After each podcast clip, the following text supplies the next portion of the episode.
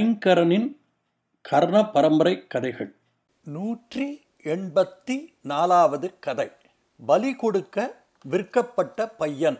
The boy who was sold to be sacrificed குழந்தைகளே இது ஒரு ஆப்கானிஸ்தான் நாட்டு கதை. ஒரு ராஜா தனக்காக ஒரு புதிய தலைநகரத்தை கட்ட விரும்புகிறார். தேர்ந்தெடுக்கப்பட்ட இடம் கெட்ட சக்திகளினால் சபிக்கப்பட்ட இடம் என்று ஜோசியர்கள் சொல்கிறார்கள். அதே இடத்தில் நகரத்தை கட்ட வேண்டுமானால் ஒரே ஒரு மகன் இருக்கும். ஏதாவது தாயார் தன் மகனை பலி கொடுக்க தயாராக முன்வர வேண்டும். ஒரே ஒரு ஏழை விதவை தாயார் தன்னுடைய ஒரே மகனை பணத்திற்காக தர தயாராக முன்வந்தாள் அந்த பையன் பலி கொடுக்கப்பட்டானா? புதிய நகரம் கட்டப்பட்டதா? கதையை கேளுங்கள். ஆப்கானிஸ்தான நாட்டில் ஒரு பலம் பொருந்திய ராஜா இருந்தார். பல போர்களில் வெற்றி பெற்று தன்னுடைய ராஜ்யத்தை விரிவுபடுத்தி கொண்டார். அவர் பெற்ற வெற்றியின் அடையாளமாக ஒரு புதிய தலைநகரத்தை கட்டிக்கொள்ள தீர்மானிக்கிறார். ஒரு அருமையான இடத்தை தேர்ந்தெடுத்தார்.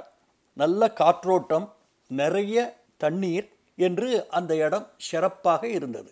ஆர்கிடெக்ட் இன்ஜினியர் கொத்தனார்கள் தச்சர்கள் என்று பல பேர்கள் வேலை தொடங்க தயாராக இருந்தார்கள். தேர்ந்தெடுக்கப்பட்ட நிலத்தின் வடகிழக்கு மூலையில் பூமி பூஜை செய்வதற்கான ஆயத்தங்கள் நடந்து கொண்டிருந்தன. அப்போது ராஜாவின் தலைமை ஜோசியர் ராஜா பக்கம் வந்து அரசே இந்த இடம் உங்களுக்கு பிடித்திருக்கிறது என்ற காரணத்தினால் என்னை கலந்தாலோசியாமல் பூமி பூஜைக்கு ஏற்பாடு செய்திருக்கிறீர்கள். நான் கிரகங்களின் நிலைகளை ஆராய்ந்து பார்த்தேன். நீங்கள் தேர்ந்தெடுத்த இடம் கெட்ட சக்திகளினால் சபிக்கப்பட்ட இடம். இங்கே நீங்கள் நகரத்தை கட்டினால் பெரிய பூகம்பம் ஏற்பட்டு கட்டிடங்களும் அதோடு மக்களும் நாசமாகி விடுவார்கள். வரப்போகும் இந்த ஆபத்தை தவிர்க்க வேண்டுமானால் நீங்கள் இங்கே கட்டணம் கட்டுவதை நிறுத்த வேண்டும். இந்த எச்சரிக்கையை உங்களிடம் தெரிவிக்கத்தான் நான் இப்பொழுது முன் வந்தேன் என்றார். இதை கேட்ட ராஜா அதிர்ச்சி அடைந்தார் வருத்தப்பட்டார். அவருக்கு இந்த அருமையான இடத்தை விட மனசு வரவில்லை. ஜோஷீரை பார்த்து ஜோஷீரே எல்லா சாபத்திற்கும் ஒரு பரிகாரம் இருக்குமே. அப்படி ஏதாவது இந்த சாபத்திற்கும் பரிகாரம் இருந்தால் அதை நாம் செய்து நம்முடைய வேலையை தொடங்கலாமே என்று கேட்டார். ஜோஷியர் சொன்னார் அரசே இதற்கு பரிகாரம் இருக்கு. ஆனால் அதை நிறைவேற்றுவது ரொம்ப கஷ்டம் என்றார். இதை கேட்டு ராஜாவுக்கு ரொம்ப சந்தோஷம். படபடப்புடன் ஜோஷியரே சீக்கிரம் சொல்லும்.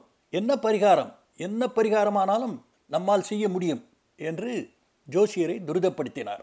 ஜோசியர் அமைதியாக சொன்னார் அரசே இதற்கு ஒரே ஒரு வழிதான் இருக்கு. ஒரே பையன் உள்ள ஒரு தாயார் தன் மகனை உங்களுக்கு தர சம்மதித்தால் அந்த பையனை கெட்ட தேவதைகளுக்கு பலி கொடுத்து அவனுடைய இரத்தத்தை நீங்கள் பூஜை செய்ய போகும் வடகிழக்கு மூலையில் தெளிக்க வேண்டும் என்றார். ராஜா உடனே நாட்டு மக்களுக்கு பிரகடனம் செய்ய சொன்னார். யாராவது தங்கள் ஒரே மகனை நாட்டு நலனுக்காக தியாகம் பண்ண முன்வந்தால் அவர்களுக்கு நிறைய பணம் வெகுமதியாக தரப்படும் என்று. ராஜாவுடைய பிரகடனத்திற்கு ஒரே பையன் உள்ள குடும்பத்தினரிடம் இருந்து பலத்த எதிர்ப்பு வந்தது. அவர்கள் தங்களுக்குள் பேசிக்கொண்டார்கள் இந்த உலகத்தையே பரிசாக கொடுத்தாலும் எங்கள் ஒரே பையனை அரசருக்கு தாரை வார்த்து கொடுக்க மாட்டோம் என்று. பல நாட்கள் கடந்தன. ஒரு நாள் ஒரு வயதான ஏழை விதவை தன் ஒரே மகனுடன் அரண்மனைக்கு வந்தாள். அரண்மனை காவலாளிகள் அவளை விசாரித்து என்ன வேண்டும் என்று கேட்டார்கள். அந்த கேள்வி சொன்னாள் ஐயா நான் ஒரு ஏழை விதவை. பட்டினி கிடந்தே நாங்கள் எங்கள் வாழ்நாட்களை கழித்து கொண்டு வருகிறோம். எனக்கு வாழ்க்கை அழுத்து விட்டது இதோ என்னுடைய ஒரே மகனை நீங்கள் கேட்டபடி இங்கே கூட்டிக் கொண்டு வந்திருக்கிறேன். அவனை நீங்கள் என்ன வேண்டுமானாலும் செய்து கொள்ளுங்கள். நீங்கள் அறிவித்தபடி அந்த பரிசு தொகையை இப்பொழுது என்னிடம் கொடுங்கள் என்று கேட்டாள். இந்த தகவல் அரசரிடம் தெரிவிக்கப்பட்டது. அரசர் கட்டளைப்படி பரிசு பணம் அந்த விதவியிடம் கொடுக்கப்பட்டது. அவளுடைய பையனை பூஜை நடக்கும் இடத்திற்கு அழைத்து சென்றார்கள். அங்கே அரசர் உட்பட எல்லா பிரதானிகளும் கூடியிருந்தார்கள். பையனின் தலை பலிபீடத்தில் வைக்கப்பட்டது. தண்டனையை நிறைவேற்றும் அதிகாரி தன்னுடைய கத்தியுடன் அவன் கழுத்தை வெட்ட தயாராக நின்று கொண்டிருந்தார். எல்லோரும் அரச கட்டளைக்காக காத்து கொண்டிருந்தார்கள். அந்த நாட்டு வழக்குப்படி அரசர் பலிபீடத்தில் இருக்கும் பையனை பார்த்து தம்பி நாட்டுக்காக நீ தியாகம் பண்ண முன் வந்ததற்கு நாங்கள் எல்லோரும் நன்றி தெரிவிக்கிறோம். உன் தியாகம் மகத்தானது. உன்னை பலி கொடுக்கும் முன் உனக்கு ஏதாவது கடைசி ஆசை இருக்கிறதா என்பதை சொல். அப்படி இருந்தால் அதை நான் நிச்சயமாக நிறைவேற்றி வைக்கிறேன் என்றார். ரஷீத் அதுதான் அந்த பையனுடைய பெயர். அரசரை பார்த்து சொன்னான் மேன்மிதங்கிய அரசே நான் இப்பொழுது உங்களிடம் மூன்று புதிர்களுக்கான விடைகளை கேட்கப் போகிறேன்.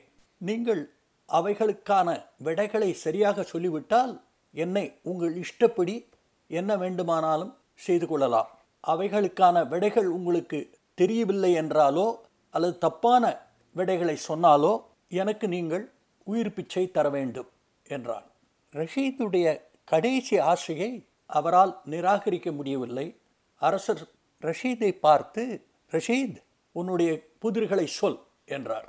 ரஷீத் சொன்னான் அரசே என்னுடைய முதல் புதிர் இந்த உலகத்திலேயே இனிமையான விஷயம் ஸ்வீட்டஸ்ட் திங் எது? ரெண்டாவது புதிர் இந்த உலகத்திலேயே லேசான விஷயம் லைட்டஸ்ட் திங் எது? மூன்றாவது புதிர் இந்த உலகத்திலேயே கடினமான விஷயம் ஹார்டஸ்ட் திங் எது? என்று கேட்டார் அரசர் அங்கு கூடியிருந்த மந்திரிகளையும் பண்டிதர்களையும் கலந்து ஆலோசித்தார். அவர்கள் எல்லோரும் இந்த பையனுடைய புதிர்கள் எல்லாம் ரொம்ப எளிதானவை என்று அபிப்பிராயப்பட்டார்கள். அதற்கான விடைகளையும் அரசரிடம் சொன்னார்கள். அரசர் ரஷீதை பார்த்து ரஷீத் உன் புதிர்களுக்கான விடைகள் இதோ. உலகத்திலேயே இனிமையான விஷயம் தேன் ஹனி லேசான விஷயம் வெங்காயத்தின் தோல் ஆனியன் ஸ்கின் கடினமான திங் அயன் இரும்பு. உன் கேள்விகளுக்கு சரியான பதில்கள் சொல்லி உன்னுடைய கடைசி ஆசையை நிறைவேற்றி வைத்து விட்டேன். இப்பொழுது நாம் பூஜைக்கு போகலாமா? என்றார். அவசரப்படாதீர்கள். மென்மிதங்கிய அரசே நீங்கள் சொன்ன விடைகள் தப்பானவை என்று ரஷீத் சொன்னான். ரஷீத் மேலும் தொடர்ந்தான். அரசே இந்த புதிர்களுக்கான சரியான விடைகளை இப்பொழுது நான் சொல்கிறேன்.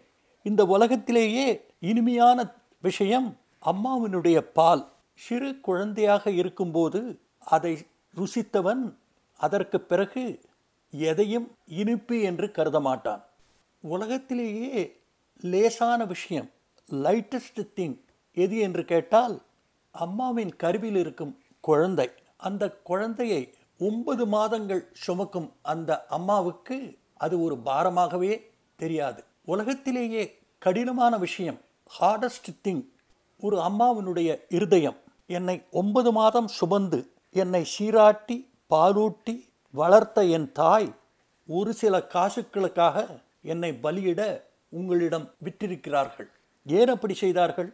பசி வந்திட பத்தும் பறந்து போகும் என்ற பழமொழிக்கு அவர்கள் சரியான எடுத்துக்காட்டு என்று தன் பேச்சை முடித்தான். ரஷீத் பேச்சை கேட்ட எல்லோருடைய மனதும் சங்கடப்பட்டது. உணர்ச்சி வசப்பட்டார்கள். கண்களில் கண்ணீர் வந்தது. அரசரும் மனதளவில் பாதிக்கப்பட்டார். அவருடைய மண்டையில் யாரோ ஓங்கி அடித்த மாதிரி அவர் உணர்ந்தார். தன்னை சுதாரித்து கொண்டு அங்கு குழுமியிருந்த எல்லோரையும் பார்த்து அரசர் பேசலானார். என் அருமை மக்களே மரண வாயிலில் நிற்கும் இந்த சிறுவன் ரஷீத் எனக்கு ஒரு சரியான பாடத்தை கற்று தந்திருக்கிறான். என்னுடைய முட்டாள்தனமான வேண்டுகோளினால் யாரும் நினைத்து பார்க்க முடியாத ஒரு செய்கையை பசி காரணமாக ஒரு ஏழை தாய் செய்திருக்கிறார்கள். அதற்கு முழு பொறுப்பை நான் ஏற்றுக்கொள்கிறேன். நாட்டு மக்கள் பட்டினியாக இருக்கும் பொழுது நான் ஆடம்பரமாக புதிய தலைநகரத்தை உருவாக்க தீர்மானித்தது மிக மிக பெரிய தப்பு. அதை நான் உணர்கிறேன். இந்த தலைநகர் கட்டும் வேலை இதோடு நிறுத்தி வைக்கப்படுகிறது.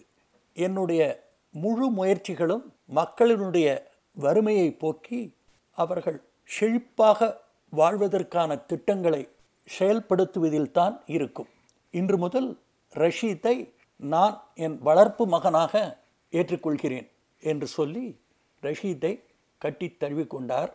தன் ஆட்களை அனுப்பி ரஷீத்தினுடைய அம்மாவை கூட்டி வர சொன்னார். தாயையும் மகனையும் சேர்த்து வைத்த திருப்தியில் அரசர் அரண்மனைக்கு திரும்பினார். கூடியிருந்த மக்களும் அரசர் வாழ்க என்று கோஷம் போட்டுக்கொண்டு தங்கள் வீட்டுகளுக்கு திரும்பினார்கள். ரஷீதும் அவருடைய தாயாரும் அரசருடைய அரவணைப்பில் சுகமாக நீண்ட நாள் வாழ்ந்தார்கள்.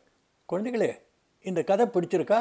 இந்த கதையை பற்றி நீங்கள் என்ன நினைக்கிறீர்கள் என்பதை Aingaran twenty twenty at Gmail dot காமுக்கு எழுதுங்கள்.